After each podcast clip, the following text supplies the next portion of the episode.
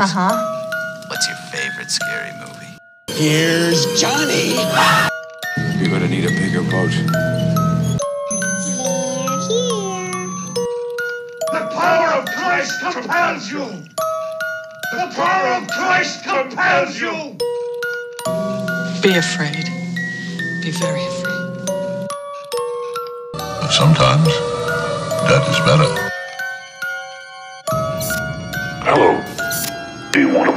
Want to play a game? It's alive! It's alive! It's alive!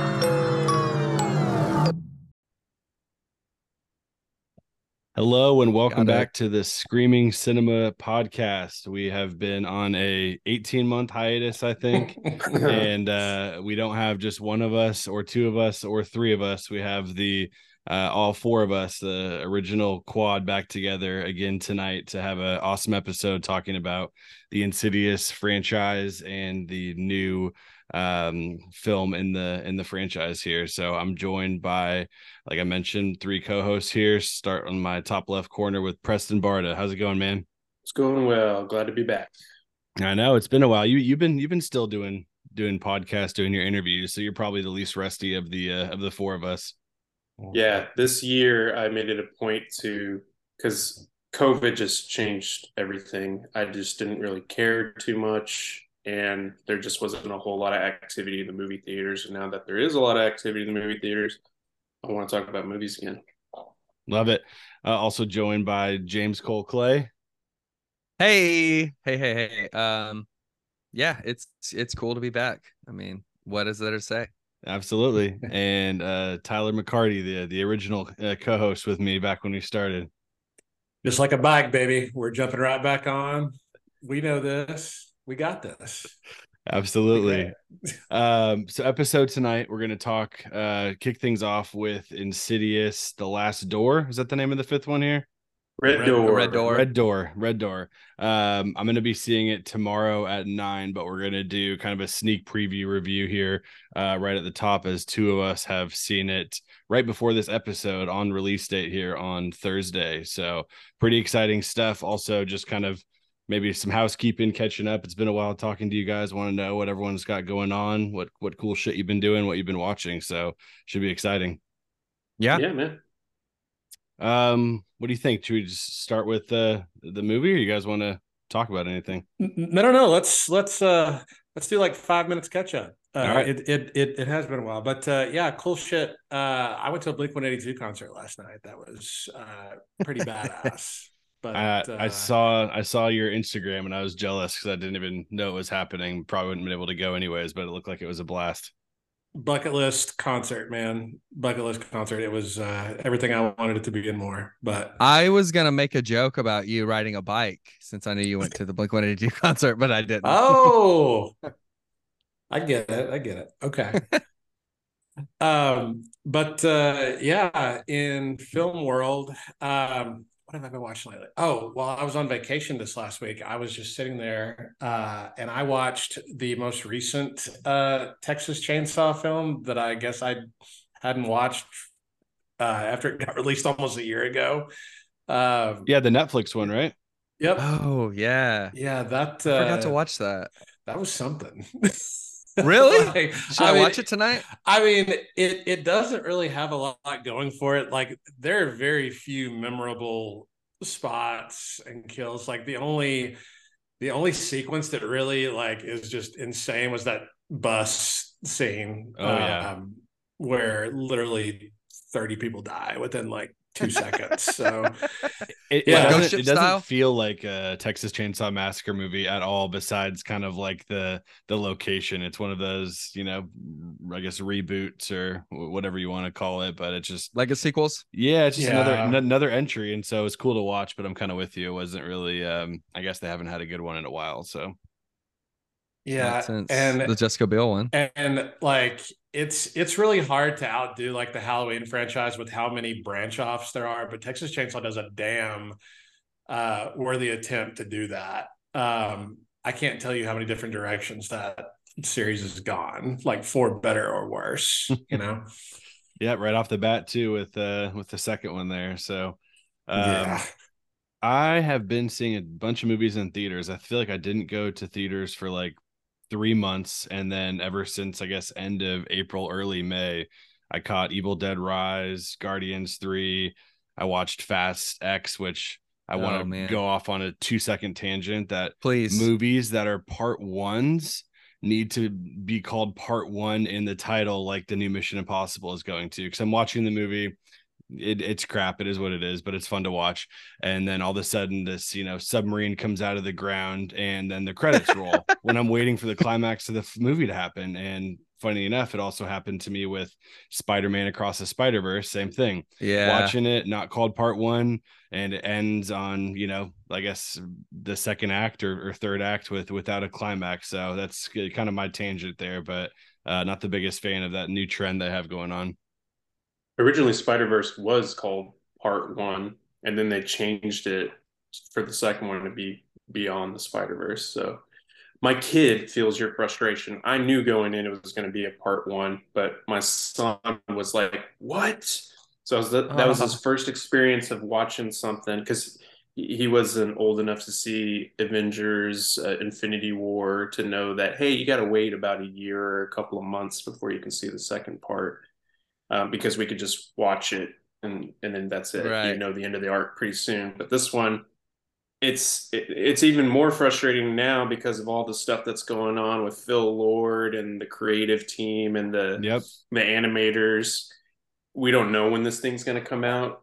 Uh, we can surely anticipate Sony to release some sort of statement sometime pretty soon saying, "Hey, uh, thanks for coming out to see Across the Spider Verse, but to make this next one really swing for the fences, we're gonna have to take some time, and it's gonna come out in like late 2025 or maybe even 2026." Yeah, so, so they don't have to work the artists 12 hours a day, seven days a week, or whatever they were doing. Yeah, Well, when when they announced that that part three was going to be released just a year after the second one, and they announced about a month or two before, uh, you know, the sequel was released that they hadn't really even started on, and I was like, that's that's a very ambitious date that they're trying to get to. I I don't, yeah, I, I didn't know then, but now with everything with all the strikes and like really horrible conditions on the first one, yeah, who there's there's no telling. Yeah, because they No re- they released this statement saying like I, I, I mentioned it to Cole at one point, where it's like if they had a single animator working on this movie, it would take them 700 years to complete across the Spider Verse. So that is wild. that go- that shows you just how many animators they need to get it where it needed to be to look that great. You know, it's not Dude, a it part was one. so sick. Transformers: Rise of the Beasts. Dude, I still need to see it. I I really enjoyed that one. Yep, I, I watched that, and I also watched the Flash, which um, you know we could talk about uh, animation and CGI, what the thoughts are of the of the, of the video game CGI Yeah. there, and then them coming Yeah. back and saying it was on. It was a creative choice, man. That was that was horrific. yeah, that's a bunch of bull. That looked like some deleted Absolutely not. scene, deleted scene dailies or something that you the, the graphics team It would be really putting out. They got they got the animators of the the Rock. In Right, it was Mummy the 2. Scorpion King. the Scorpion Yeah. King. I was That's gonna, what I was gonna looked say like. Wishmaster, maybe even is pretty close there. Oh Yeah. damn. Uh, so yeah, that's what's been going on with me. What about uh, what about you two? Go for it, Well, James. Um, hold on a second. I want to take a couple steps back. Mm-hmm. What did you think of Transformers: Rise of Beasts, Max? Um, I I knew what it was going in, and so you know Hell I liked it. I, I love that Yeah, we're so old now and we still think we're young, but seeing mid '90s movies is freaking awesome now. Like having them jump back to the mid '90s for like uh, yeah, it is you know, cool. it, it's cool to see, and we're like we feel like that was just you know right around the corner, but really it was I guess almost 30 What year does the movie years take ago. place? 1994. 94, What year did Bumblebee take place? 80,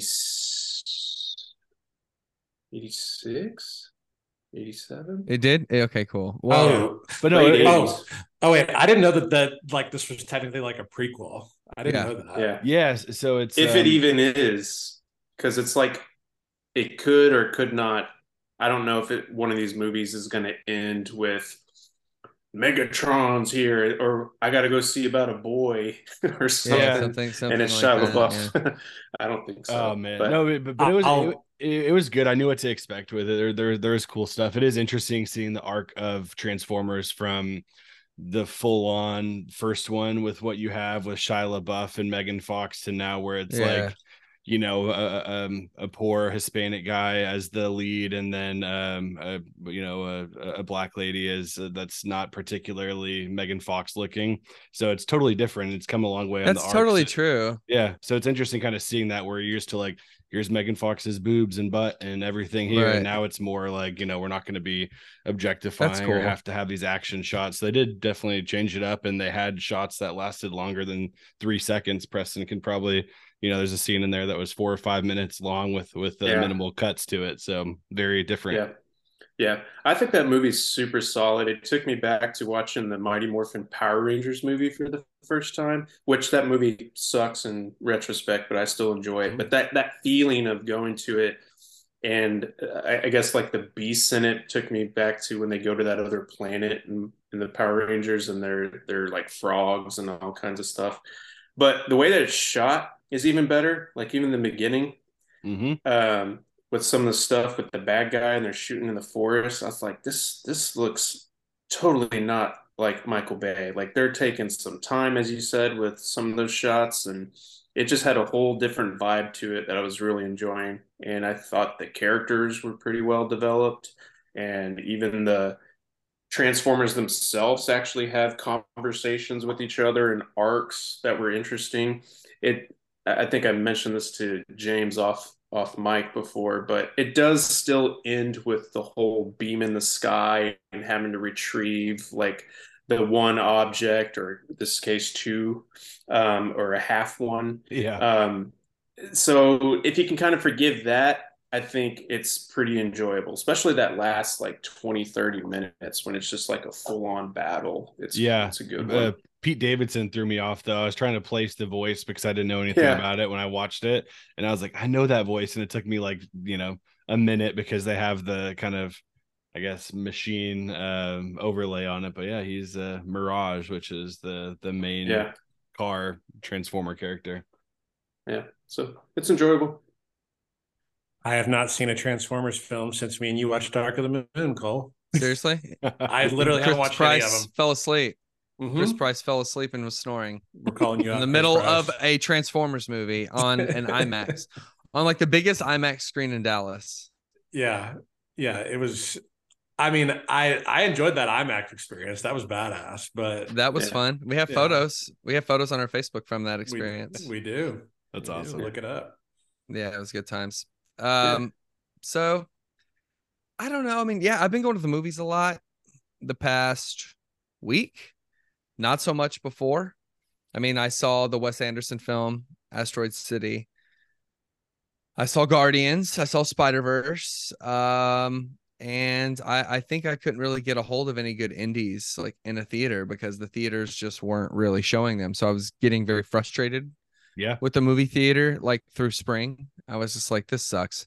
I mean, there was Beau is Afraid, and I caught up with it later, um, and some other things that I've seen. But in the past week, I've just kind of enjoyed just the experience of just going to the movies and just like kind of making it like an enjoyable experience overall. Kind of like no matter what I was gonna go see, like, and I I got to go with family, which is kind of a rare experience. So like that's been fun. So I kind of feel like invigorated um even though you know like indiana jones you know like Yep. is not really doesn't really seem to it, it doesn't look very good to me and i'm not really like want to sit there again for like another one of these movies that kind of just are like every single one of these movies that i've named especially the big ones spider-verse guardians um i mean mission impossible is long i mean there's all these movies they're like two and a half hours and Oh, yeah. that gets like very, very annoying because it, the flash you know it just kind of makes it seem like you know this is big this is important we need this and it's like dude everybody can't do this like let's have some like so it was just kind of feeling exhausting everything was It- feeling like bloated but hollow It's only the kids movies, man. When I see like I saw uh, Super Mario um, Brothers with my daughter, 90 minutes, awesome. We went and saw uh, two weeks ago or last week Ruby Gillman, Teenage Kraken, 90 minutes. You know, it's just awesome when you're like, all right, I can Dude, don't, don't have so- to be here for three hours. It, it's uh, refreshing. did y'all take y'all's kids to see The Little Mermaid? Uh, my wife took uh, my daughter So on like a fun friends date, but yeah, she said it was they added like 90 minutes to the to the runtime. It was two hours and 15 minutes. Now it- the film is Yes. enjoyable. The film is enjoyable. I like I enjoyed pieces of it and everything. Um, because that kind of magic still will kind of wash over you in some ways if you let it. Um, and like if I'm sitting there with like a three year old, which I was, Mhm. like, I, what am I gonna do? Like I'm not gonna be, you know, my same grumpy self as if I'm just like sitting there by myself at a screening like I used to do with these movies. Um and so it was a nice experience but like man it, it was just really long. And and i don't know if it's made for like kids that are like eight or nine or what but like three four five like dude they're gonna get really bored. Um like i took her to walk around the theater for like 25 minutes but that's uh immaterial to what i'm trying to say like essentially like it's been kind of fun, man. There's been there's starting to feel like a little bit more variety, and I, I know it sucks that there's like a lot of these movies are bombing, like Indiana Jones and The Yep. Flash and shit like that. But like, dude, man, if something like No Hard Feelings could do well, like that could even it out. Like, I, we just need a break, man. I, I, it feels nice.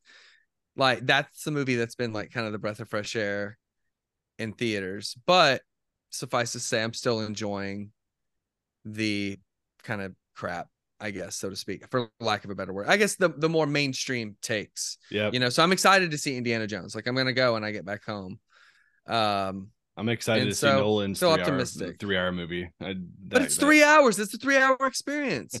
You yeah, but see does a a Nolan you movie ever feel long No. though? Like ever? I love Nolan. Yeah. I've really come back around. I was angry with him, and then Tenet, and then now I'm stoked again. And I'm definitely gonna Oppenheimer it. Yep. Oh yeah. Awesome. Oh yeah. So anyway, I'm feeling back. I'm feeling the movies are back. I'm feeling good. Mm-hmm. Good. Yeah, John Wick was also like three hours long. Like every one of these movies can't Yep. be three hours long. No, really can't.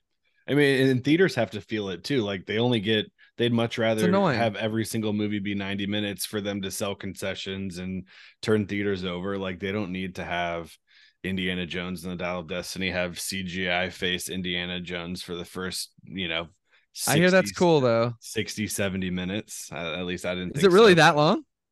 I mean, it, like it, it, 20 or 30.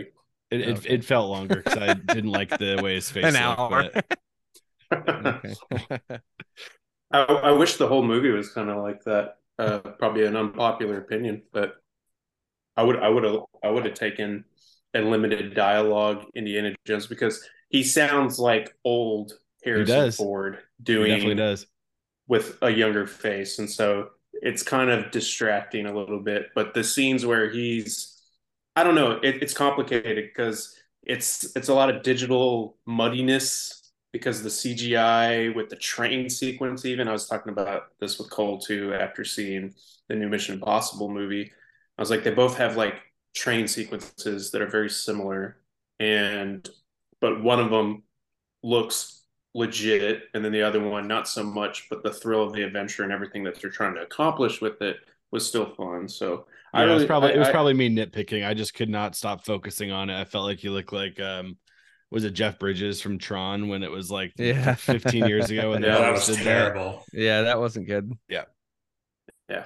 Slight, slightly better but noticeable you can you can the seams are there for sure but i um i've been in an indiana jones kick so after seeing i i watched the first i watched raiders and kingdom of the crystal skull ahead of watching dial of destiny and then uh took my son to go see it i really enjoyed dial of destiny i thought it was a good time um nothing in it was like a memorable moment like the other Indiana Jones uh, movies have. Like each one of them has like a moment that you think of when you think of Temple of Doom or Raiders. You're you're thinking about the ball and you're thinking about the tank sequence in Crusade or The heart. whatever it may be.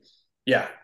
Um, or the fridge in uh, yeah, for better or worse, you know. Crystal Um, but um yeah there's no there's no scene in it that i was like that was that was the moment you know? It's just like i'm along for the ride and i'm enjoying it. It's more emotionally driven. I found the themes to be really interesting with him being somebody who's so stuck in the past and like a you know with the whole museum aspect but then he's in the space age in 1969 and so that that that in parallel is really really fascinating to me um, so I I enjoyed like the it. I like the giant character too. Throwback to like the odd jobs from the from the Bond films, right? yeah, yeah. So I enjoyed that. So I've been on the Indiana Jones kick, and I had not seen Temple of Doom in a long time, and I've like talked trash about that movie for like 15 years. And then I watched it again, and I was like, yeah, the female character is very annoying. Short round will, you know, test your patience a little bit with him, but I. I really had a good time with that one. I think that one is pretty solid. Um, I think the stunts are just so good in it, and it's very dark. I had to skip through a couple of parts uh, watching it with my son, who's six. Yeah. Um, but yeah, watching all those was a, a real thrill. I think all of them are pretty solid. Maybe not Crystal Skull. I think well, the first two half of it or so is not too bad Yeah. outside of the fridge sequence. The fridge But- is cool.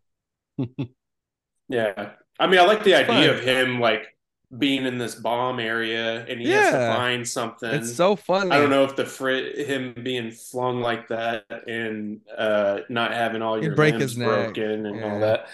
Um but yeah, it was it's still fun regardless. It's a cartoon, kind of. of You all know, I mean, he like Yeah. swings from the. You know, it's fine. Yeah. I'm not really looking for realism. No.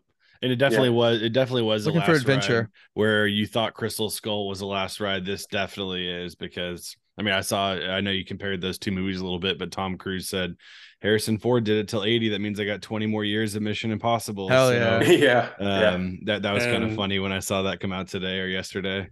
Which I'm actually going back through all of those Ah. right now, uh, just because, damn, there's, I mean, some are better than others, obviously, but I don't think there's a bad movie No. in that series. Like, like people shit on you know two and and and you know three a lot just because John Woo. It doesn't really feel like a Mission Impossible movie. It feels like you know a a, a John Woo a- English action film. Uh, and then three, I three is just weird for me. I've never Three is enjoyed it. awesome. How do you not feel Man. tense watching that? Philip Seymour Hoffman's like the best villain. Out of yeah, he's incredible. No, I will. I will totally give you So that. many Philip Seymour memorable Hoffman's moments. like fantastic. I just think like the action sequences and stuff like pale in stark comparison to like Dude, the you know, Keri Russell scene, the the like defibrillator at the end.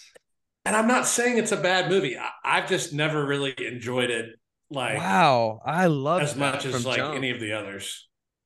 I mean, it, Like- they get they, there is a jump from three to four in terms of scale, quite literally. Right. But like, even so, I still appreciate, you know, one and three for what they are and really going for, you know, something that is, I think, what the franchise is turning into something a little more personal. You know, because like at the beginning of part one, his entire team dies. Like that's the sure. first thing that happens Mhm. to Ethan Hunt that we see in these movies. So you think about that, you know, and I think Kittridge comes back in this one. He does. So I don't know. It's gonna be dope. Yeah, it's also cool because you have to me it gives me similar vibes to 007 and James Bond and if you can have one of these A movies little bit. uh, every other year it's you know a great action movie there's going to be great car chases every time you look at the trailers now it's so easy to see the formula where they're like nightclub outdoor music festival we need like you know something crazy going on there like in john wick and the, the same thing Yeah, happened in fallout where Uh, where they're in the club fighting in the there was, bathroom, yeah, but, that was cool, man. yeah, it But was, but there's Man, definitely, it was in a Fallout. a, a formula dude. to it for sure. Fallout's the best. dude, the Fallout best. is the is the absolute best. It's the best. Like, yeah, just that, watched it. That fucking helicopter chase, Oh like just with with an atomic bomb or whatever the bomb Yeah. was, just it's absolutely incredible. Incredible. And Henry Cavill just absolutely killing it. Mhm. Just yeah, amazing, amazing. Yeah, yeah, one of the best like action movies, one of the best action roles anybody has done. I mean, Walker's a great character. Wonderful. I Love love it. when he I love when he cocks his arms. Oh, Dude, he too. does so many cool things. like after the Halo jump, he's like, "Hey man, you, your oxygen is out." It's like, bro, you have no idea what I just did. Uh, It's just, it's perfect. It brings a tear to my eye a little bit. It's a beautiful movie. It, It it really is. It's It just really top to is. bottom. Wes Bentley's in it. You know, it's good. Yeah. that was great tangent. I love that, man. Um, Yeah. what do we think? Not keep the people waiting anymore. Let's uh, jump into Insidious. Anyone have any last? Let's do the red door, it over? baby. The red door. Let's go through it All right. So starting off Insidious, or hold it.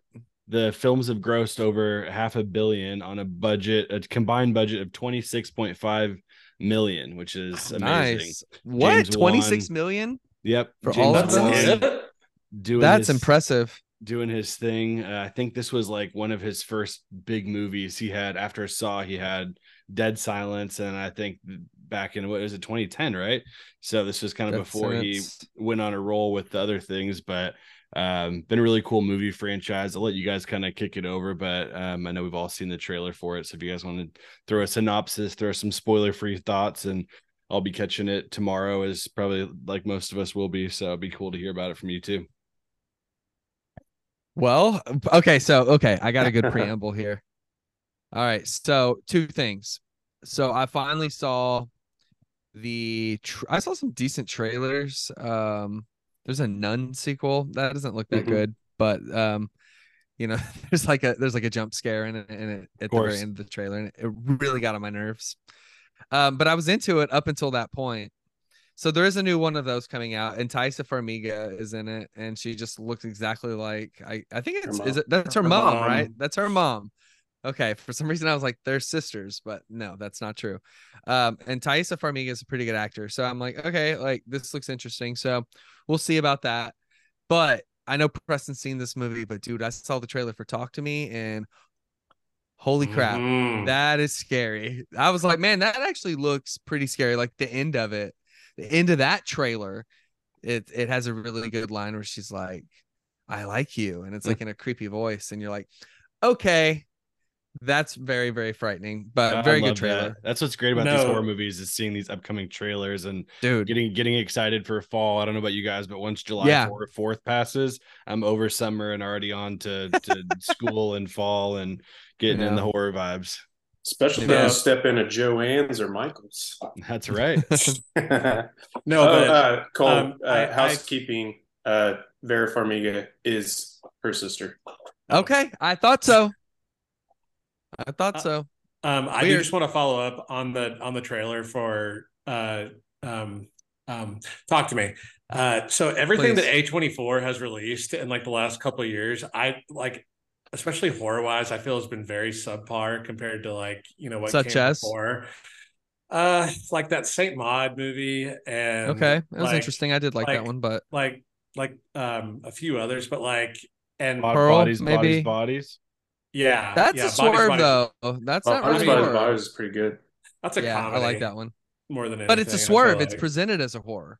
yeah. Yeah. Swerve. You don't really know what kind of movie it is going in. The the, But- the, tic, the TikTok was awesome though at the end.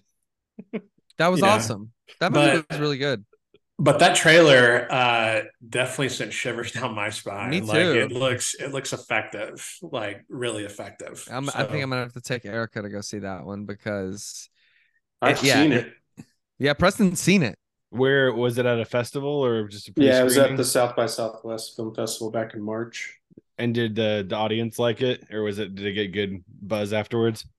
yeah, it got good buzz after. Uh, I think it's a it's definitely my favorite horror movie that I've seen this year, and I think Tyler, you can rest easy that I think it's a return to form for uh, A24 horror um, for your liking. Uh, yeah, it's it's it's really well done. I don't want to say too much about it, but I will say it has like one of my favorite endings to a movie in a long time. Oh no, I'm scared. Love it. nice. Love I've it just seen some messed up stuff lately, and on um, Black Mirror, and I just I need it. That was pretty chilling at the end of oh, that. Oh, You speaking of messed up stuff. Sorry, I'm keep we keep jumping in tangents, but That's I fine. saw I saw It's been a long Infinity. Infinity Pool.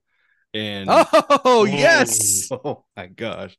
I, I would Loved bought it. I bought tickets to it in theaters and missed it for whatever reason. I had to cancel last minute. I think I ended up like trying to go during a work day and got a work call, but I watched it like two weeks ago on at like eleven o'clock at night, and I was like, "This is awesome." I don't care what anyone Yeah. says. It's It was good, right? cra- it's cra- fun. crazy ass Cronenberg Cronenberg, is yes. is is really like showing some really good promising stuff. Like I like the Yes. the the the the first one that we did like a couple of years ago. What's it called? Yeah, called? the with the serial killer or, or sorry, the assassin one.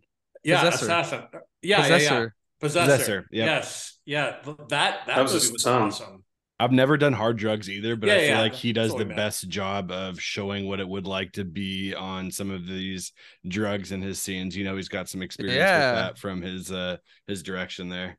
Well, dude, man, you know, Infinity Pool just set such a tone and such a mood, and it, it's very well like shot, and it's very well the production design Yes. is very well done. It's very intriguing, very classy, very like sterile, kind of like in a lot of the ways that Possessor is, just not as grim. I think I think Infinity Pool is a much more palatable movie than Possessor in Oh, terms yeah. of the violence, in terms of that, because because Infinity Pool's kind of funny. Yeah, it is. Uh, and, and Mia Goth is really good. And Alexander Skarsgård, bam, he's so fearless. That dude is. oh yeah. he's so good, man. He's so good. From that in Yes. Succession recently, I'm just like, whoa. In uh, in Croatia too, that resort's real. I looked it up. I bet they're gonna get some tour- Oh, tourism dude. to that from that movie Yeah. because it's a legit spot there that you can go. So Yeah, I, I really enjoyed that film. I think it's on Hulu. yep, it is. So boom, right, there you all right, go. all right. But back to your story about trailers. No, I mean that was it. I mean, it was really the talk to me. The ending Okay. of that trailer um was very scary. Um so I, I I think those were the two big horror films. I mean, there's some other stuff coming out, but it looks fun. But Five Night at Freddy's. They showed that. Oh, trailer. yeah. Mm, Yeah. I like trailer I like I like that director, but uh, I'll watch it. We'll see. It's All just right, weird so to see Josh Hutcherson or Hutcherson Mm. as a as a dad of like a ten year old. I was like, that, he still looks like he's twenty. he's still uh Peter or Peter Millar. Peeta. Peeta Millar. Yeah. All right, let's do. Let's do Insidious. Yep. We do want to start a- with the first one. The, the well, no, we got to talk about Red Door first. We got to I look at the red it. door first, baby. I got let's, it. let's do Red Door. When you guys want to kick it with a synopsis, and then can go. Preston, do the spoiler-free synopsis. thoughts. Yeah, I'll read the, the the dumb one that they have on IMDb, and then I'll add my own touch to it. So all it says is the Lamberts, which is the main family, must go deeper into the further than ever before to put their demons to rest once and for all. Which gives you like no sense of what it's about at Right. all. Right. So I guess you can kind of expect this to be like Toy Story 3. Like you got Andy, but in this case you got Dalton. He's going off to college now. All But instead of playing with his old toys, uh, he's playing with the lipstick demon again. Um, so he's uh, their their grandmother just passed away. That was probably played by Barbara Hershey in the the first few films, and then uh, she or, or he's off, Dalton's off to college. His dad is. I did not know, so I don't know how much I want to say because I did not know Right. anything about the plot going into it. We'll just say that the the original family's here, primarily Patrick Wilson as the dad and the son Dalton. Dalton's in college. He's an artist. He's and uh, he's starting. He doesn't remember all of what happened when he was ten years old from the first film and the second film, I guess. And um, he's getting reconnected with his uh, what may have happened during that that time that he doesn't remember. And the same thing with his dad. His dad doesn't. Re- Yeah. his memory's kind of fuzzy with all of what happened during those years, and he doesn't know all of what he did in Insidious Part Two, in Chapter Two, and uh, he is you know, going through the motions of that and trying to figure out what happened so he can be a better dad and that sort of thing. Um, so that's essentially what it's about. Um, well, I'm really interested to know what you thought of the movie. Yeah, it's an interesting film. So I'm going to add something. Uh, I'm going to re- uh, reiterate. This is why you need to watch part two before you see part five. I keep Okay. thinking it's part four. You have to watch it. You have to be fresh on it because it'll it'll really behoove you to be fresh on what's going on, where uh, Rose Byrne's character is at, where Dalton is at, you know, where uh, Josh is at, right? Josh, Josh Lambert. Yeah. Mm-hmm. Um, and yeah, I mean Patrick Wilson is, man, th- this is an interesting movie. it, it's it's it's really interesting. I I personally really liked it. Um, I thought it was really good. Uh, Preston, what did you think? Patrick Wilson okay. directs it too. You right? thought it was okay. I, I, yeah, I okay. Uh, let me let me tell you why I thought it was why I liked it. Then, all right, go for it. So, couple things. Uh, I'll make it pretty, pretty concise, but I do have a lot of reasons why I liked it.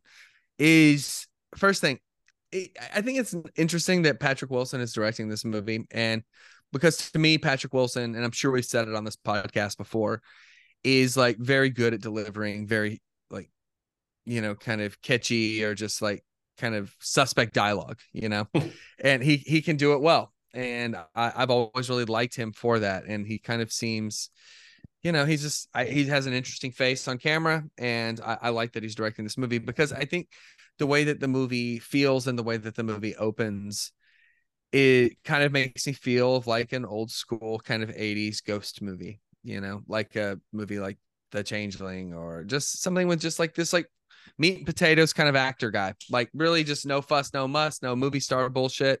Just I'm a guy and here I am in this movie and we're going to, you know, dig up some memories and we're going to work through some shit, you know. And and and I like that for that. And I kind of liked that attitude that the movie took. Um Ty Simpkins is older now. It's really strange because man, he was just a kid in Jurassic World. Hmm. Uh, that really just doesn't seem like that long ago, and he's like a big boy in this with like long, you know, like hair, great hair. Like yeah, it's he he's very he's very um like goth. No, he's not goth. He's like he's just more like dark. He's just very moody. He's a very moody guy in this movie. So, you know, both of these guys like kind of just work through, you know, what happened in their life. And, you know, for better for worse, it it, it does it does some of the same things that Insidious does. I think for better for worse. There's a you know even with the first film like i watched it with my partner and she was like that movie was sucked. That was so cheesy. I disagree. Me too. Oh, i wholeheartedly disagree.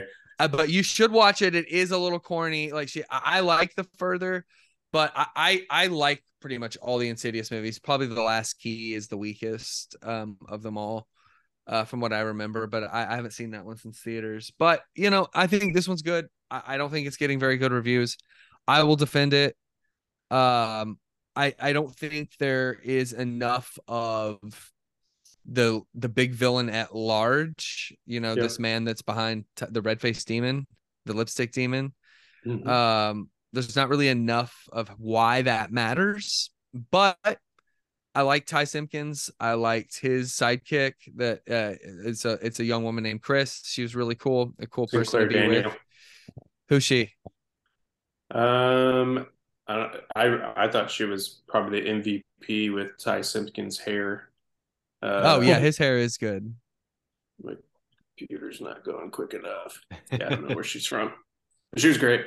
Yeah, yeah. Uh, the reviews are interesting. She's very charming. They seem mixed, but it's not in the way I'm typically used to seeing. There's like poorly constructed, dull horror movie subplots that go nowhere, and then fun, simple haunted house attraction. You know, walk through a county fair horror house. So it seems like it depends on your kind of preference and style, depending on if you're going to like it or not. Right? If you're looking for something specific, or if you have specific tastes that may be too too dull for you. But I'm curious to to watch it myself tomorrow.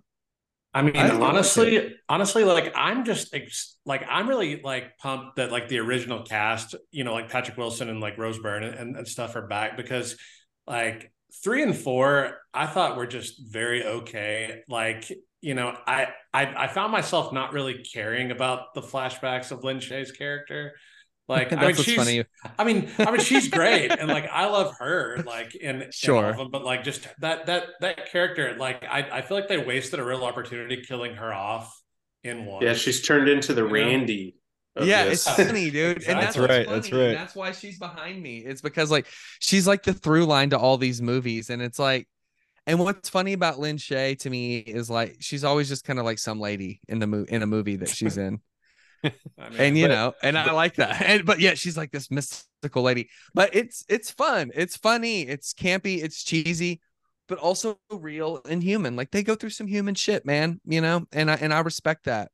Yeah. You know, and I liked the artist stuff in it because I lived with an artist, and I thought that was really cool.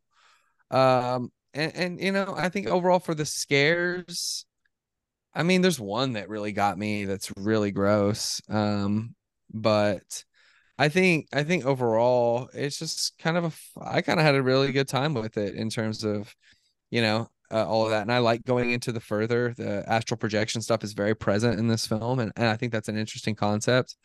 But they don't. They're not interested in expanding on the lore. Patrick Wilson was very interested in expanding on his characters, and if that for better or for worse, you know, um, depending on like what your mileage will be with that. For me, I was going honestly into the movie to get like a Patrick Wilson fix, I guess. You know, like I was excited to see him in the film. That's why I went to see the movie. So I got that. Um, but Rose Byrne, like, don't get too excited. Like she's in she she disappears for a big chunk of the movie, but when she comes back, she comes back. So but the strongest part of the film is is what Preston said is the dynamic between Dalton and Chris um at, They're at school. They're room. They're roommates. They're at- roommates. at, their art school, or or I guess their college. Yeah, and they're great and really Yeah. fun, really fun. Is this Okay. supposed to be like a cherry on top, a last one, or is it leave it open for for more? No, it kind of wraps it up. It kind of wraps it up. All right. Yeah. Hmm. I Yeah. guess we'll, So I guess I we'll was see satisfied. I mean, I guess we'll see how good this one does. You- know, we might yeah. go back for like another prequel with Lin Shaye. So well, my you know, uh, let's hope not. But like, um, I, I'll be interested to see what you guys think about the ending of this movie because it does something that I thought was kind of cool, um, and how things get resolved, or you know. But it's it's good. I, I enjoyed it. I always get confused because Patrick Wilson is in like two of the biggest horror franchises that have been kind of Conjuring, ongoing yeah. for the last 15 years with The Conjuring. And yeah, then they the kinda- man. they throw him in with the the Annabelle and the nun stuff too. So I'm just trying to like remember like what character he is and, and what his backstory is. So Ed Warren, baby. that's right. That's right. See, I think I think James Wan like warmed up with this series, and then he kind of perfected it with Conjuring one and two. Yes. like because i mean you know these movies are are good and Yeah. and and and i would say they're they're genuinely creepy but like they straight up don't like freak me out like the conjuring movies do you know like those No, are way, I, I'm with you. those It's are way more intense and way more like realistic you know it's Yeah. It's Well, the- it's crazy the concept of the further is is I, I really like that. I, I really like that, and I, I think they fleshed that out well. And I think especially More this one, like- fascinating than scary. Yeah, exactly, exactly. And and what that movies does are to based on true stories. exactly, True. and what that does to you psychologically, I find very fascinating, and they explore that in these films. M- my favorite of one. those kind of hardcore ones that really freak you out is Sinister. I kind of put that in the same vein where the that I haven't seen Yeah. that since it opened in Oh my gosh! I haven't even- either. Even rewatching it, man, with those home At videos, it's just. I mean, Sinister too. I didn't wasn't a really big fan of, but the first one is just freaking You got Ethan Hawke, man. Yeah, Dude, the black phone, man, that's a nice follow up to that. Oh, it you know, was. to that It team up, dude. The black phone was fantastic. yeah, absolutely. Anything else, Preston? Before we uh, reverse back to to one, two, three, and four, and kind of do a reverse deep dive here on. Uh, yeah, hold on. What do you grade it? What do you give Oh, it? there we go. Hmm, B minus. All right, I give it a B. We're there. Yeah. You know, I'm Yeah. not gonna give It- it like It's fresh. It's like a seven. It's like a seven for me, 7.2, 7.3 kind of thing. Six point eight or somewhere in there. So see, there Uh, you go. That we're kind of in the middle there. I, I'm honestly Yeah. excited about that because I know we talked about going to the movies a bunch. I was kind of updating my Letterboxd, and I put so Nice. many movies in a row at three. I was just like, that's a three, that's a three, that's a three. I'm like, I, I just like you said, especially with the long threes, it's just brutal where you have it like that. Like, oh, I know, dude. That's the know, thing. That's what I'm nervous Indiana about Jones, with Indy. Transformers, The Flash, you know, m- m- missing, uh, just so many of these. I was, Was just that kind of three? like- yeah, just all kind of just it, Yeah. it, it wasn't bad, but it wasn't, you know, didn't knock your socks off either. So, Yeah. Yeah. All right, Tyler, Uh, take, take us. Oh, good. I was just gonna say because I didn't really get to say what I really thought, other than I thought it was okay. I I thought the the story beats are really good. Uh, I know Leigh Whannell, who started this whole thing.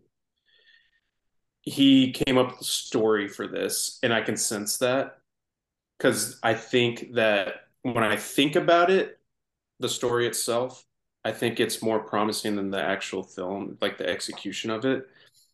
I don't know if Patrick Wilson had like the best because somebody else uh, wrote the script and the script's not that great.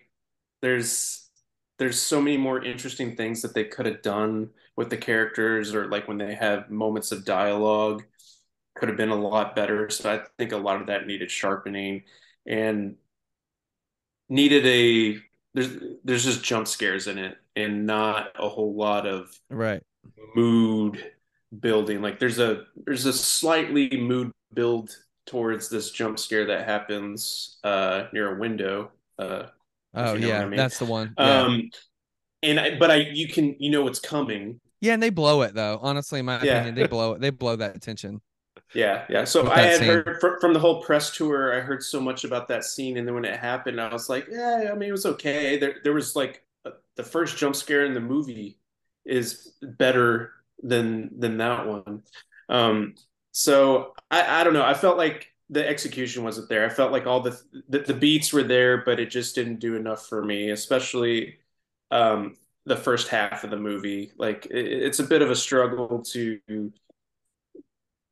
the way that these characters are communicating with each other but i really think it kind of comes together as cole said that it focuses more so on the characters and the family dynamic and that sort of thing and it's all sweet and spielberg like but it just didn't Yeah, it is. it didn't come off the hinges uh no pun intended Yeah. That's funny. I, I love reading. it literally doesn't come off the hinges. And you have to know is it going through the red door or holding the red door? You got to think about that. Oh, Wow.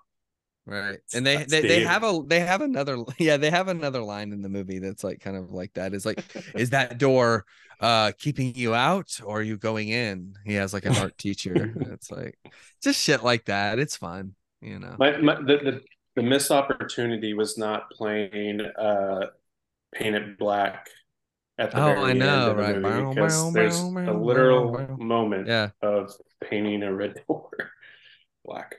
The Yeah. the top three popular reviews on Letterboxd all talk about new fear unlocked MRI machine. So I have to.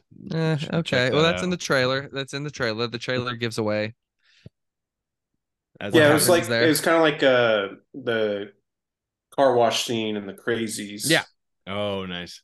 Oh yeah, I remember. Hey, I that. saw that with Tyler Did like over 10 years ago. it was a yeah, that long was a time ago, 2010 movie. and and that was a random experience for for me. I thought like it it it, it just kind of like like came out of left field because like the horror movies at that time were not very good, and they were Right. just all very like you know by the numbers. And then that came out, and it was brutal as hell. Yeah, it was brutal.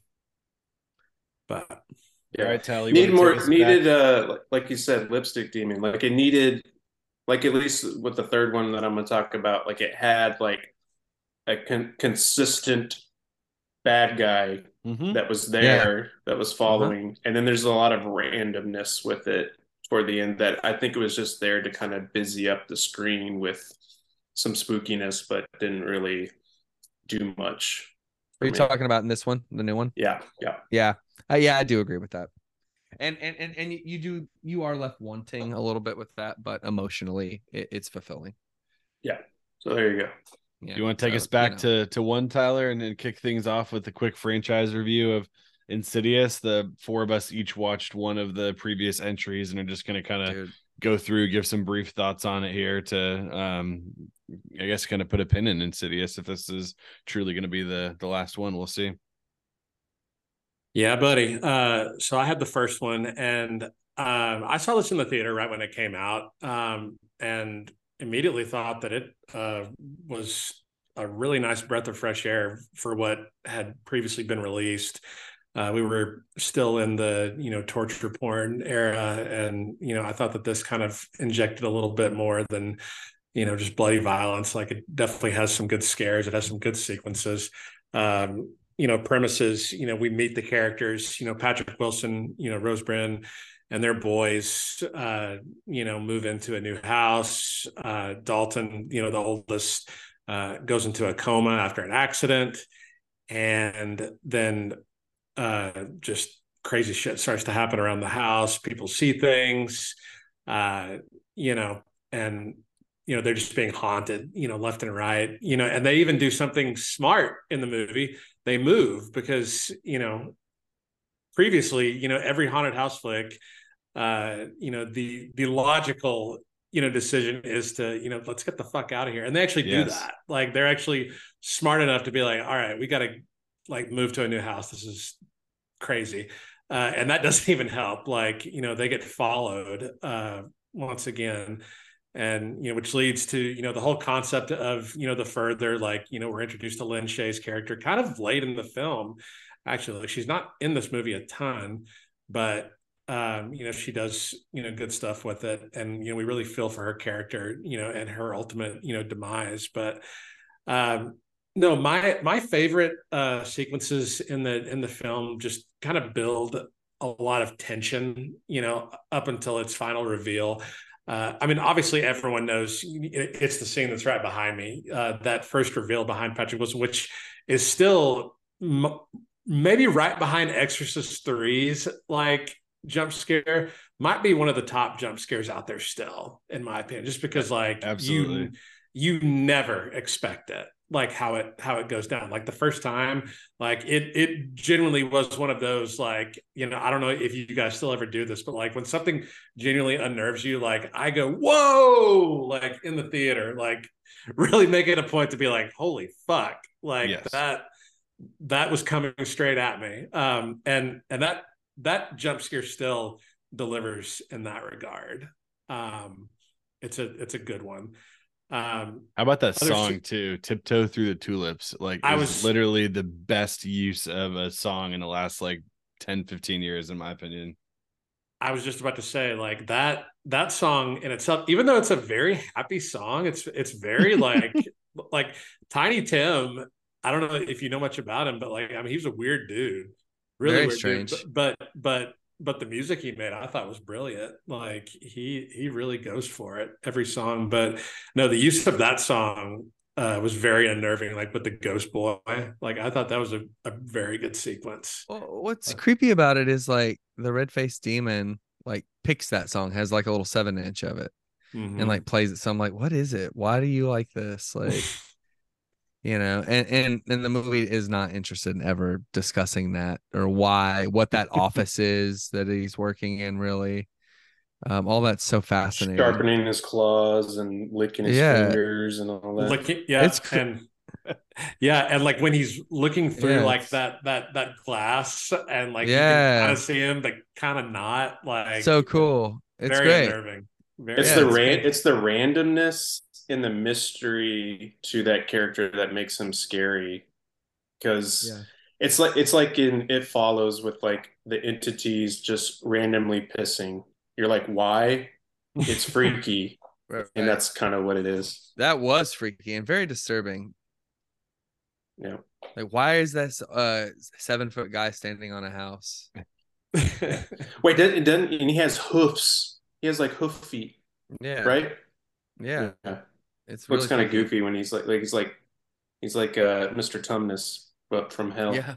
Well, like you know, personally, like you know, I think he's freaky as hell in this movie, and I think you know the way they kind of redesigned him for five definitely is not as effective as you know his appearances in the in the in the first two. Like you know, there's something when he's kind of in the background and not like front and center that's uh, a lot more scary than I think he was. I, mean, obviously, I haven't seen the movie yet, but like he just he's a lot scarier when he, when less is seen of him. You know, he he's there though. He's in it. Yeah. You'll I don't know. Just the, but I mean, all the trailers I've seen, just the look of him, like, definitely isn't as like foreboding. I haven't seen. I, I haven't seen the trailers, so, but yeah, you'll have to see. Yeah, but he but, does look different. I'm sure. Yeah, yeah, he does. He does for sure. Um, His face does.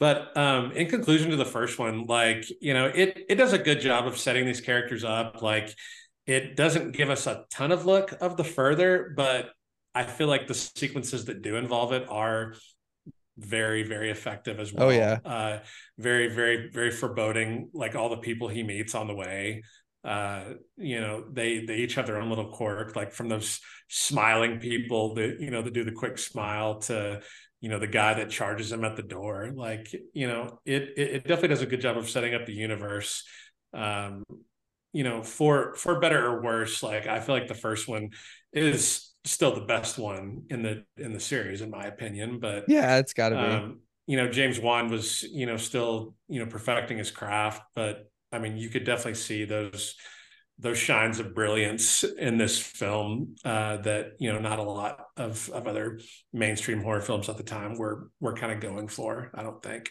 Yeah, like he's an expert of what I said was a problem in the Red Door, which is building that dread.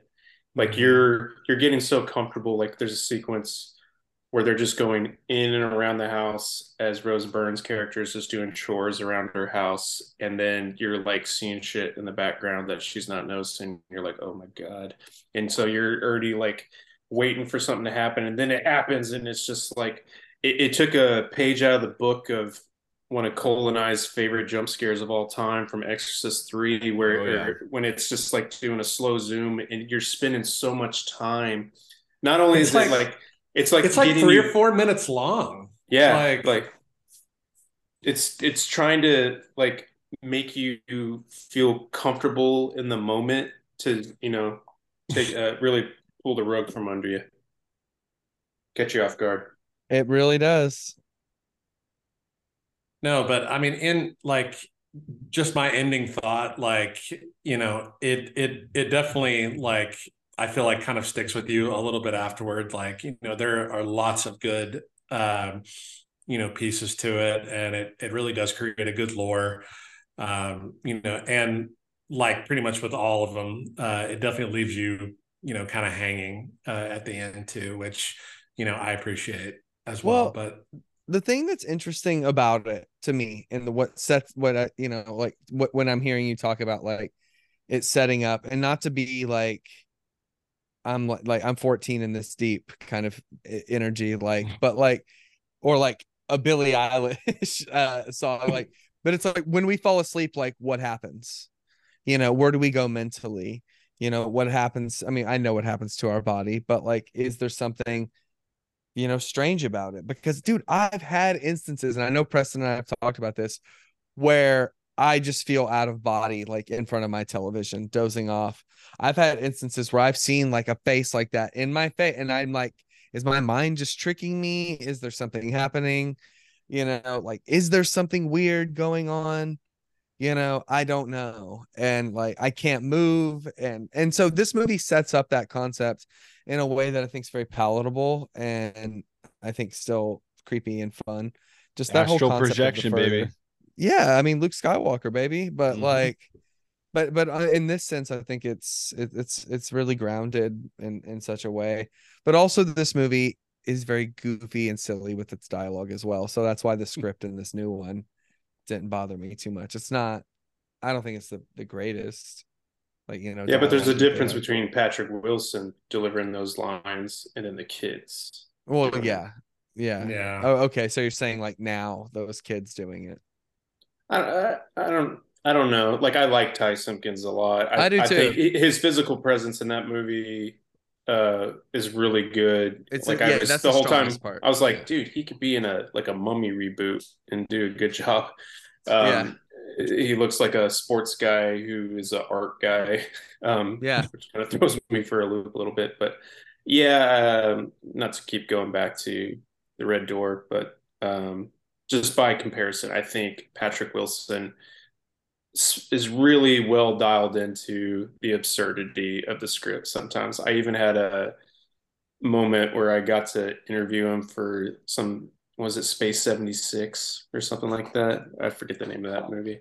But he he brought up the, a line that he says in Insidious 2 and he's like, "Yeah, that line follows me everywhere because it's so stupid, but I had such a good time delivering it." And That's he, it. he, That's he he knows he knows what movie he's in. He Hell yes, he does. So At least He's he great. leans into it, man. Yes. Like Yeah. You know, thing. like a He's lot of actors won't won't like relent and just like give into the you know how absurd something is, and you can tell like that they're not enjoying themselves. So He's amazing in Aquaman. Oh yeah, oh yeah, he's great. He's great. So yeah, totally. I'm very pro him. And so that's why it's like, you know, like I remember like in college when Insidious came out and it being like I thought it was like this like very serious, like, like intense. And it is that, but it is also this goofy kind of thing as well. you know, like I said, like compared to the Conjuring universe, like yeah, it is, it is, it is very silly, like and Yeah. very and very very ridiculous. But you know, everyone has fun with it. Who's who's, Totally. who's making this film? Like Leigh Whannell's writing, like his writing has never been the best in like in any of the movies that he's like. All the Saw dialogue is absolutely ridiculous too. but you know, he had a great time with that, and we all you know still enjoy the first one or two of those. No, Um, I enjoy five. You mean six? Oh, Which one? Yeah, the one whenever Luke dies from Gilmore Girls, whichever one that is. Uh, that's five at the So very that's end. the one. Yeah, That's, Yeah. a good, that's a good memory. I would not be able to tell you the difference between four, five, or six. Well, Tyler's a Saw expert. That's right. Oh my god! Like after after Spiral though, like Uh, I'm God, done. it's it's it's not just a dead horse that's beaten. Like it's a bloody saw pulp mass. Like you know, it's it's been beaten to death. But you know, it is what it is. Um, but yeah, like you know, Saw this X series, I feel soon. like uh don't don't remind me. don't remind me. Poor poor Tobin Bell, man. Hmm. Anyways, yeah, Insidious one still I think is the best of the series. Um, you know, I think all the others are in varying degree of of of quality. Uh, you know, especially three and four, but um, yeah, first one's still effective. Uh, I would probably give it like a B plus or so. Yeah, I think that's I think that's fair. Uh I mean Preston and I both got this like steel book for the new one and it's awesome. It looks incredible in on 4K. Incredible. Nice. All the stuff in the further dude, you can really see it. It's not just murky and crappy looking. And that's amazing it's- on a 1.5 it's a budget 1.5 million dollars on the first one and it made Yeah, it looks a, hu- a amazing. hundred globally. Yeah, Preston recommended it to me and I went and bought it the same day. Yeah, speaking of interesting kind of uh, story arcs and loops, we move on to Insidious Chapter 2, which is the Let's do it. l- last kind of chronologically before we do like. Prequels and spin arounds and I don't I don't really know what's going on, but let's talk about Insidious Chapter 2 now. Okay, I got you. So this movie is convoluted, way too convoluted. So it does an interesting thing. Like it's kind of like a shining kind of vibe to it, just because daddy wants to kill, uh, kind of thing.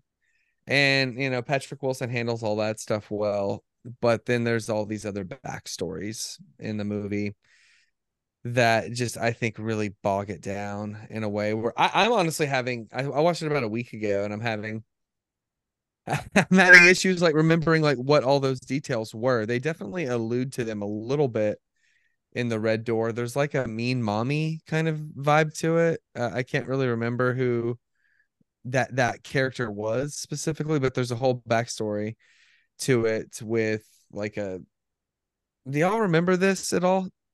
Yeah, are you talking I- about the is it the woman in black or That's That- it. yep. The woman in But she's black. like a mean and the- mom. She's like, I'm gonna spank you. You're I'm a, a mommy dearest kind of thing, and I'm gonna beat you up. You didn't eat your salad right, you know, that wasn't kind of it? thing. But but it wasn't even like It's not Barbara a- a- Hershey. no, no, no, no, no. It wasn't even a chick. It, it was a dude. Yeah. though, yeah. wasn't it? Uh, Isn't, Oh, that- isn't yeah. that what isn't that what they explore in- Which which you know kind of That's throws a him off a little baby. bit. oh man, but- Austin Powers. Yeah, so I didn't really, I just didn't connect with that. But the stuff at home, once again, I find very compelling. The stuff with the family is very compelling. Um, there's some, there's a good scene. I, I think it's which which Insidious movie do they re- really torment the baby?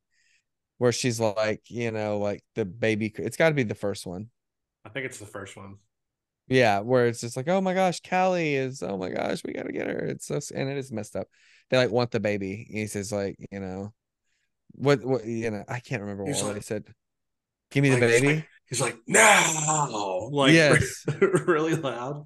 Yes, that's that's pretty freaky. But It you. Uh, you, so, can, you you know- kind of tell they lean into jump scares in two though. Like I'm just reading the synopsis. Um, soon after the showdown, you know they're ready to return to normal. However, they find out that Josh, unbeknownst to Renee, is possessed too. In order to free his soul and defeat the forces around him, um, Barbara Hershey and her ghost hunting friends investigate the past to save her family's future. So it, it sounds like a short short story almost like with that kind of synopsis. Well, they they try to beef it, you know, and I think that's why Yep. it gets convoluted. Is because yeah, it is that like that's Well, what happens. with- Barbara Hershey. Well, with everything the first did good about was just, you know, kind of keeping it to a bare minimum and really only introducing things that we absolutely needed. And then this one is just really trying to dig up like everything all at once and I just just didn't really understand why. and just and just release all this backstory and all this lore that we never Yeah. got in the first one but like it's really jumbled and very like doesn't make a lot of sense honestly No, no, it doesn't. But you know, Patrick Wilson's possessed by that red faced demon. And that's you know, But- has its No, own by the the lady in black. the lady in black. Yeah. So see what I'm saying? It's just so I don't know. I just that movie is very frustrating because of all that stuff. Like it just like I couldn't tell you aside from like the lar the plot at large, you know, what was going on from scene to scene because of all of that stuff. I don't know. I just there was something about it that just kind of kept me at a distance. Yeah, I mean, there's not much more to say on it. It's it's um, It's the goofiest one. it is. Yeah. Which I mean, right. I mean, it's hard to kind of grasp that film in some to me because I think it just wasn't becau- very good. It, it's Which also is- because three and four are totally separate, and then two is just kind of like a you know kind of goofy, wacky continuation of of one Yeah. almost, where like they pick It's the up Texas like Chainsaw 2. yeah, or like a Friday the Thirteenth where I pick up like the next day this is happening, and you're just But like, I'm cool what's with that on?" though. I'm cool with that, but it didn't replicate it tonally. Mm-mm. yeah, and Yeah. it's and it's really weird because like I forgot that James Wan directed this one too, but it really doesn't it really doesn't feel like he did direct it. In He was probably Like, contractually obligated and just like- slapdashed it. like it's it's very off his style, I think. Like, It's more is. it's more Furious 7 style. Yeah. well, the in 2013, the same year he did The Conjuring and Insidious Chapter Two, so maybe he was more focused on one than the other. Yeah. Yeah. I guess so. It's like Wes Craven doing Hills Have Eyes 2 and then being more interested in Nightmare on Elm Street. Absolutely. So you know, I mean, it, it's. I, I haven't seen the last key in a while, but it's probably this is probably the worst one. Uh, I don't I would. I would say it's a tad better than than the last key. Like the last because it has does- Rose Byrne and Patrick Wilson. Well, just not only that, it's just that like you know there are certain things of four that are just like just poorly made, in my opinion. And I don't think anything in here is poorly made. It's just like it's all over the place. You Okay. know? Right. That's that's that's it, right? Is that the vibe that you guys got from it? That it's just kind of just here and there and everywhere, and, and it's just not really coming together. It, For it- we can't. it's definitely a good competition. Which which which one is the worst after one? Because I'm looking at like Letterboxd. Last key is 2.4.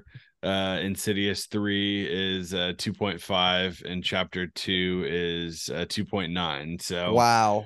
um not great for any of them and just kind of slowly going downhill uh after the initial one but just depending on I like them characters or story you like you know what's happening there but definitely not the best reviews for for any of the the sequels but it looks like three and four are fighting it out Fair. for the worst there I think that every every review is probably if you give it a two and a half, two, I get it. yeah you know. exactly Well, Yeah. I'm here to kick down the door and say that the third one is the best sequel. oh The third one rules. Uh, I'll agree with that. I, I hated definitely I hated so. the third one when I watched it, but I'm curious to see your take on it. 'cause it's been a little while since I saw it. It's amazing. Let Preston wouldn't- tell you, I wouldn't I wouldn't say amazing, but dude. For a sequel like I that, mean, I remember Cole and I, after watching the second one, like we're just like, what is this third one going to be about? And it's like it doesn't have the original family in there. I, I like the same things that you were describing, Tyler, earlier about like, do I really need to give a shit about th- this other family? Like, why? but I I like um I like Leigh Whannell, and I was interested in the fact that he was directing this himself. This was the first movie that he directed, and after he did Upgrade, which kicked ass, and then his Invisible Man movie, which also kicked ass. Um, Dermot Mulroney, another reason. Like I love all this horror stuff. that Oh, yeah. doing lately with like Scream and everything. Like he's good in this this arena. I'm okay Oh, with yeah. him he hanging out there. into it. Yeah. So um yeah, this this third one is a prequel and it takes place uh, a couple years before the events of the Lambert family. And it's about this teenage daughter her name is Quinn and her mother just passed away recently. And he she's been trying to reconnect with her mom. And there's been like all these signs to indicate that his her mom is contacting her. And so she hears about Elise's character and reaches out to her but she's retired. She doesn't want to do this world anymore.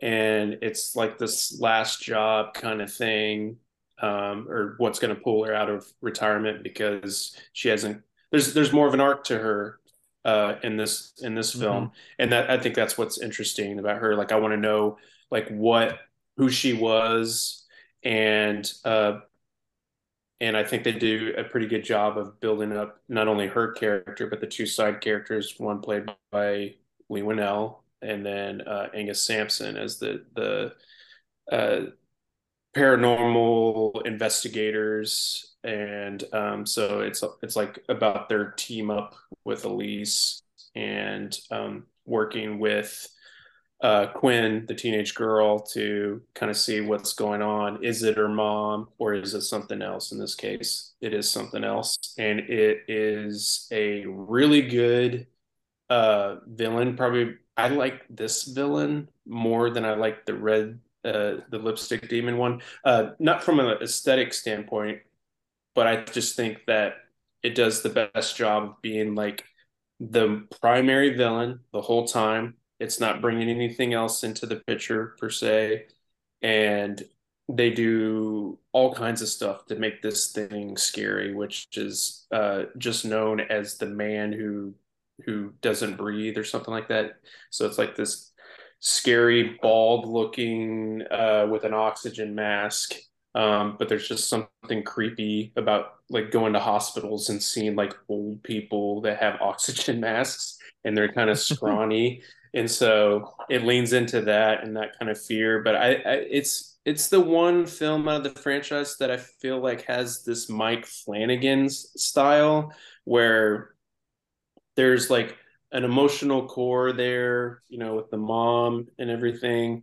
But and and and the dad the dad like desperately wanting to you know save his uh save his daughter. And there's also like a rear window kind of vibe because uh, the the girl toward the beginning of the film breaks her legs after a car hits her, and then there's only so much she can do. So it's like setting up these interesting situations for the main character where she's like, she can only do so much, and they're setting up all these little things like the bell that she uses to you know tell her dad that hey I need something, Yeah. and she can't do much and so like that restriction there makes it very fun and interesting.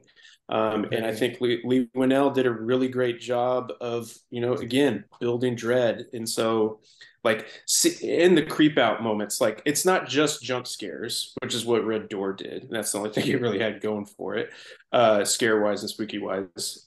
And, but this one, like, it's fucked up when Quinn is possessed and her casts are on. And then she's like kicking the side of her bed to break it off. And then her legs are all like mushy and cracking and her and so there's just like all kinds of stuff in there that i really think is super effective. And i actually do care about these characters um, which was a surprise. And it does a really good job of setting up the relationship that elise has with the two uh, paranormal guys. But it also makes you care more about what happens in part one uh, because when it comes to the end of part one and it's uh, the bride in black that ultimately kills elise like she that that character the bride in black just kind of came out of nowhere in that movie. And i feel like this movie at least sets up like it's inevitable. Like this this uh, it's kind of like this um I don't know, Batman and Joker kind of thing. I don't know. I can't think of a good enough analogy, but like there's just something there that's like it's it's inevitable, and this is where your story's going, and you can't do anything to fix it. And so I thought all that that type of stuff was really well done. I think I need to rewatch it. I think I watched it only one time, and it was after I saw Insidious Chapter Two, and I was like, "This has nothing to do with Insidious. I don't even understand why it's chapter three, but that's partially like what we talked about about their weird ass timeline. The chronological order of these films is Insidious three, Insidious four, Insidious one, Insidious two, and then Insidious five.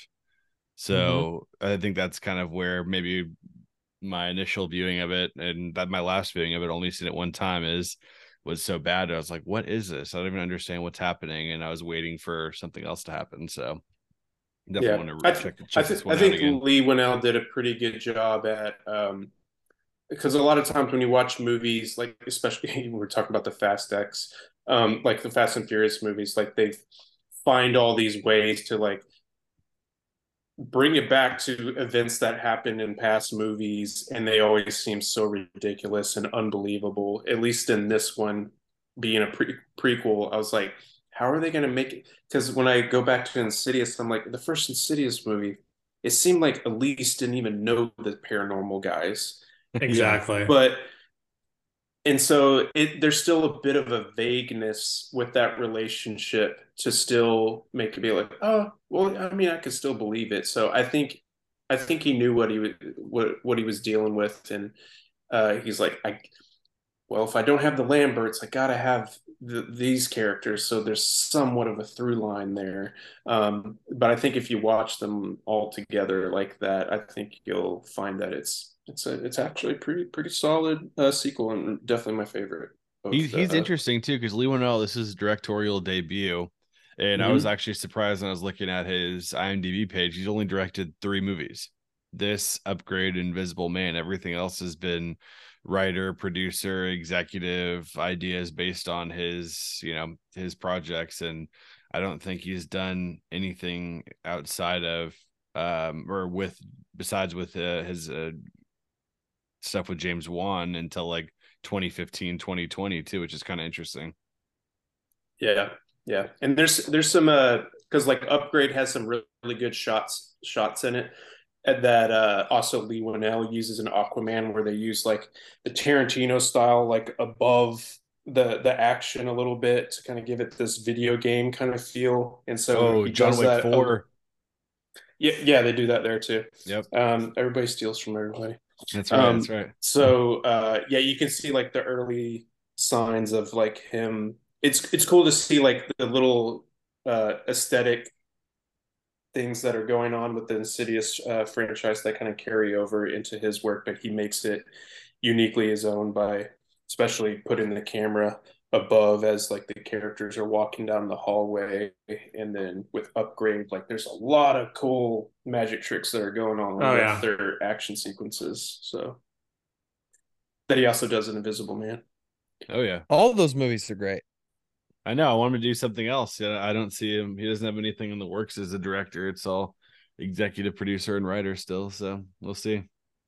No, but I can I can definitely agree with you that this is probably the best sequel after one. Like, even though like we're we're missing the original family, like at least this film actually tries to you know do something you know with this alternative this alternative timeline uh, you know that we're following. And Lin Shaye finally has a, a a chance to shine a little bit, you know, with her own character, and we start to dig into to her past a little bit. And this film does a whole hell of a lot better, uh, you know, presenting that than four did yeah. following it. Um, you know, and and you know, you can definitely tell Leigh Whannell has has talent, you know, behind the camera like you know showed you know little glimpses of you know what he was capable of you know later on with his two like you know critical darlings but um but i mean overall there's there's there's nothing wrong with this movie like it actually does uh you know some pretty you know scary sequences and you know genuinely like you know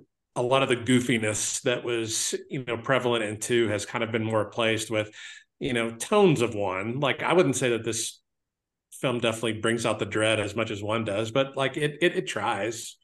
And yeah, and, as, and and and as you were saying, Preston, like that that villain, uh, you know, was definitely very like foreboding, and you know, a lot, you know, like had had some good like weight to him, like as a you know as a you know protagonist, but or um, yeah. um, um antagonist. Antagonist, yeah, with um, the slimy oiled feet they're like tarred like you can see the the footprints and so like the slow like camera reveal of like where the footprints are going and then it goes up the wall and then out the window and then the dad is looking out the window with his daughter and he's like oh my god he jumped from the window and then she looks out there and then yeah. she's getting pulled down and i'm like jesus christ. Um so yeah yeah I, I i just think that all those little breadcrumbs that the bad guy lays down is very very well done. Um, the wheezing but, demon. Yeah. Yeah that window scene is like one of the best parts of the film. Yep yeah sure. so good it was so great in theaters i remember people were like holy shit yeah I, it, it's good it's good yeah you guys should definitely rewatch it yeah i think i will Anything part four. Else? Yeah, all right, let's go to part four. Go for it, Max. Um, so I watched this last night and this morning. Um, was the most recent one I watched anyway, so it's still kind of fresh in my mind. But going on chronological order, and I guess especially for people who are looking to watch the Red Door, again, chronological is three, four, one, two, five. So this happens after um chapter three but before the first insidious and in insidious the last key we have elise gets a phone call um from a man who lived in her childhood house and said the house is haunted um we get a lot of backstory on her and a really messed up childhood but essentially it's her going back there and confronting her past demons with her father and brother and family um, as well as uh, you know some some human uh, evil people as well. So, a couple of notes I had when I was watching it, and I posted one on on our new uh, social media platform here, Threads. But she's sidekick. We're sidekicks like 17 times in the movie, and I was just I could not stop cracking up every time he said it. It's so stupid. He literally says it three times one time, and the people don't get it at all, and then he tries it out two more times and it just never never changes there so that was pretty funny also um her nieces are like extremely beautiful and it doesn't really make sense other than to give some love interest to her um um you know her the uh, uh, what do you call them like ghost hunter you know colleagues and sidekicks but um there's great creature design in this i love the i know we talked about kind of each movie has its own villain um, or scary character. And I think the creature design of this one is pretty cool. It's also plays with a lot of idea about humans being evil. First, we have her dad um, with her when she's a kid. Um, and he's played by Josh Stewart, and I feel like he's a perfect character for this. He's like a drunk, like you know, jailhouse uh, uh, guard, I guess you gonna call it, and they live on site where when they have the electric chair go off, like their lights flicker and the daughter um, sees things about it, but he just is a really good character for that. And then also when you have her coming back to her house to try to uncover what she has going on, we find out that the person who called her initially, who plays Ted Garza, um, is abducting women there too. And it seems like it's the the demons in the house that are causing the men to do this, but there's a lot of uh, kind of playing back and forth on real demons versus um, evil evil humans that that I kind of liked in in the film, but doesn't have a ton going for it. There's a lot of goofy scenes. Um, it, it is kind of Elise's backstory, and it gives uh, her more chance to step out and do it. It's funny. I was looking at some of the reviews, and I think the top review I was looking at said uh, this isn't a good movie, but can we talk about how cool it is that Lin Shaye, a 74 year old woman's a leading actor of a mainstream horror movie? And another one is like, Demon, oh, sorry, I fell asleep while I was waiting for you to make me a sandwich. At least go to sleep and starve.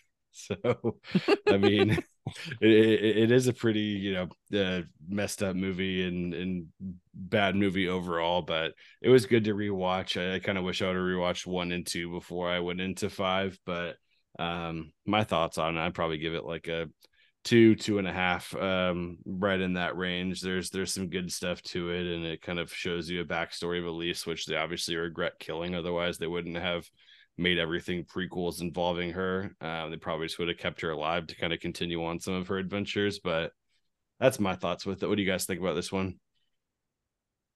I think everything three does with the alternative timeline four just butchers it in my opinion. Like I I honestly don't really care about her hometown. I don't really care about her nieces and like stuff like that. I thought the characters in 3 were so much more entertaining and like actually vulnerable compared to 4 where I really just don't care for anybody other than Lin Shaye, you know.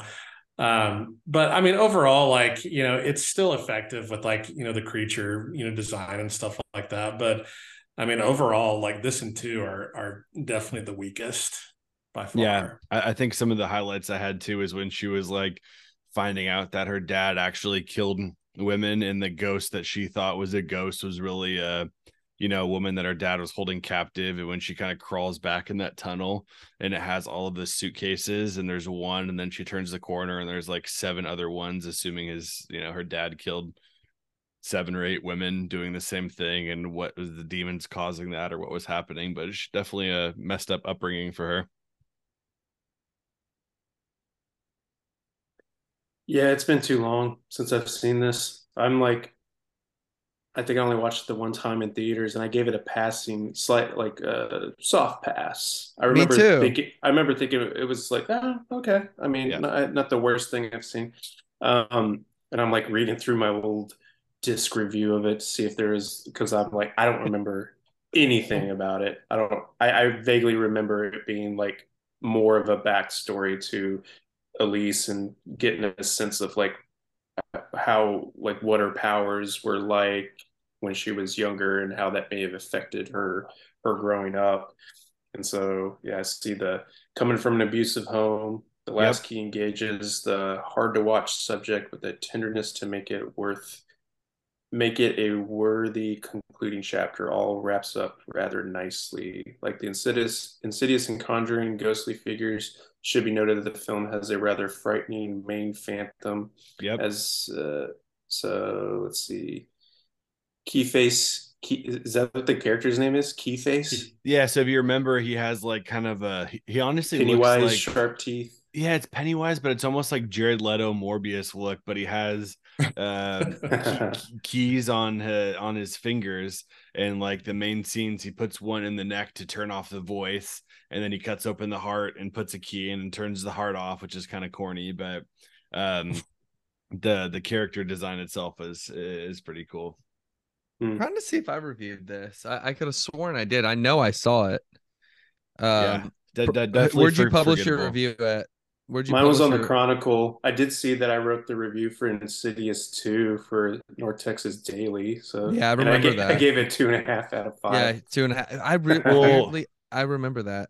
Let's uh let's rank them um, then while you're while you're looking that up. Where do you um where do you fall in all of the films and and where do we order it? I can you know start it off here since I, I finished. Go for Uh, it. I have Insidious, the first one. I had um looking back at my Letterboxd, and it may have been a while, so my reviews may be, you know, biased for the time. But I had Insidious at a four, out of five, and that was my number one. And then I had the Last Key at two and a half, and Chapter 2 at two and a half, and I had Insidious Chapter three rounding things out at a one star because I was very unhappy with it. Oh, come um, on. when I did the Oh. review. So I, it looks like I'm way off though, because it's two and a half was the average. So I think I need to rewatch chapter three, and and uh, most likely it'll end up being one, three, two, four for me. Yeah, I would say one, three, five, two, four. Isn't that crazy? What what what other franchise do you have where you just like it's that? Yeah. Usually it starts Yeah. good and gets shit, but this is just everyone's all over on it. back and forth, man. Yeah. Like, I mean, uh, for me, it's one, three, two, four, uh, as well. And I assume just by the way you talk that five is just going to be snugged right there in the middle. Um, Yeah.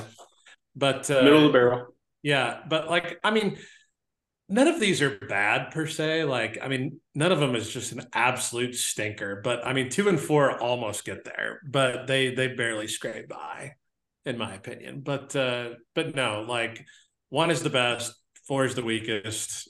Um, but yeah, All right. Y'all ready for mine? Yeah. Mhm. All right. So my top is five one. No, I'm just kidding. Oh, I was about to say. hell, man? would y'all have been like, what? Preston, what would you yes, I'd be like, you you need to watch some more movies, man. recency bias, right? Yeah, exactly. Yeah. That's the best movie I've ever seen. All right. Uh so one, three, five, two,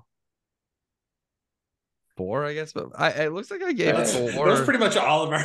Yep. yeah, it looks it looks like I gave four two stars, but I I remember feeling like that was fine. Like you know, but I, I you know, because I haven't seen it since January 3rd, 2018. Yep. Uh, So- how many of these have you guys rewatched? I think the first one's the only one I've rewatched. I watched the first three. Uh, But like I- rewatch them. Mm-hmm. I need to rewatch four. I mean, other than the uh, first, I think I've only watched all the others one time. Like Yeah. two, three, and four, I think I've only watched one time, and one I've watched like four or five times. Yeah, I think I'm the same way where I'm like, you know, some of these uh, rewatching four was interesting, um, especially seeing how everyone kind of ranked at the bottom and I had it a little bit higher, but it is uh, definitely deserving of rewatch. And you know, maybe you watch the franchise in uh, in chronological order instead, where you go three, four, one, two, five, and, and That might be that makes fun. it better. You know, I like to play this movie um on a loop when I sleep because I really am really hoping I can start to astral project somehow. That's awesome. I would not want this movie playing while I sleep. Like talk about shooting up every every five minutes. My God. Oh, I know. It'd Especially really so- freaky. especially some of the jump scares.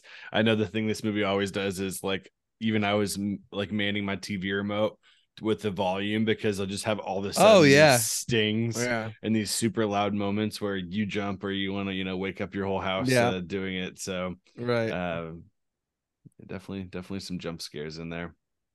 All right. any well, last- good times. Any last thoughts on Insidious here? So this Fun scare, series. Uh, so this scare right here, I'm actually really looking forward to maybe showing my daughter one day, like when we're starting watching scary movies together. Like, I think this and like the Friday the Thirteenth ending, like jump scare. I'm just, I'm really dying to, to, to, like get her reaction the first time. Show Like, it I to mean- her this weekend. No, no, no. She's only she's only eight. Uh, she's she's not quite there yet. She does want to see Five Nights at Freddy's though. like, she watched the trailer for it the other day and she was like genuinely like excited for Is it going to be a So, PG thirteen or R? I think PG thirteen. Yeah. Okay. What, what are you guys most excited about for the rest of the year? I'm looking up uh, what we have. I mean, we had Renfield, we had Boogeyman, Pope, Pope's Exorcism, Winnie the Pooh, uh, Run Rabbit Run come out, and then it looks like coming up here we have a couple we talked about. We have Haunted Mansion, which you know, kid scary. We have Meg two. Is The Exorcist still coming out this year, or did that get pushed? I don't know. David Gordon Green's kind of remake or new one of it. Okay, we have Probably that coming year. out. Nun, I Nun, mean- Nun two. Saw, Saw ten. I mean, It's, uh, nothing. Saw's coming out this year. Yeah, it is. Um, nothing is going to compare to Evil Dead Rise, though. So everything else might just want to. You, like that? Yeah, Really? absolutely. Yeah, you didn't. No. we we we missed so much. Oh man, No. I, I I I dug it. I sure. did not like it. Mommy's with the maggots, Tyler. Well, that's well. I mean, that's the line from the trailer that just got overplayed. I just Like, don't like it. I Uh, don't like it. I I liked it for what it was, but I wasn't the biggest fan of the the location. Like it was cool. Yes, but, like that's my thing. like an Well, earthquake o- like- opens up a secret vault in an apartment that's about to get demolished, and then they literally don't move from two apartment rooms the whole time. I mean, I thought yeah. it was cool, like Yeah, how it how it exactly. took everything away from the cabin. Like, I mean, we've seen that cabin like four times already. Like, you That's know, fine. it I understand that, but I know I could have made a better movie. Preston, what do you think? Wow. About Evil Dead Rise? Yeah. I haven't seen it. really? Yeah, I haven't seen it yet. yeah, don't. That's shit. No, I, I, I will. no, no, you need No, to. no, don't waste your time. Did you get the 4K? No, I'll- you I'll you re- didn't even watch re- it. No, I No. watched the 4K. I watched the 4K. I watched it in theaters.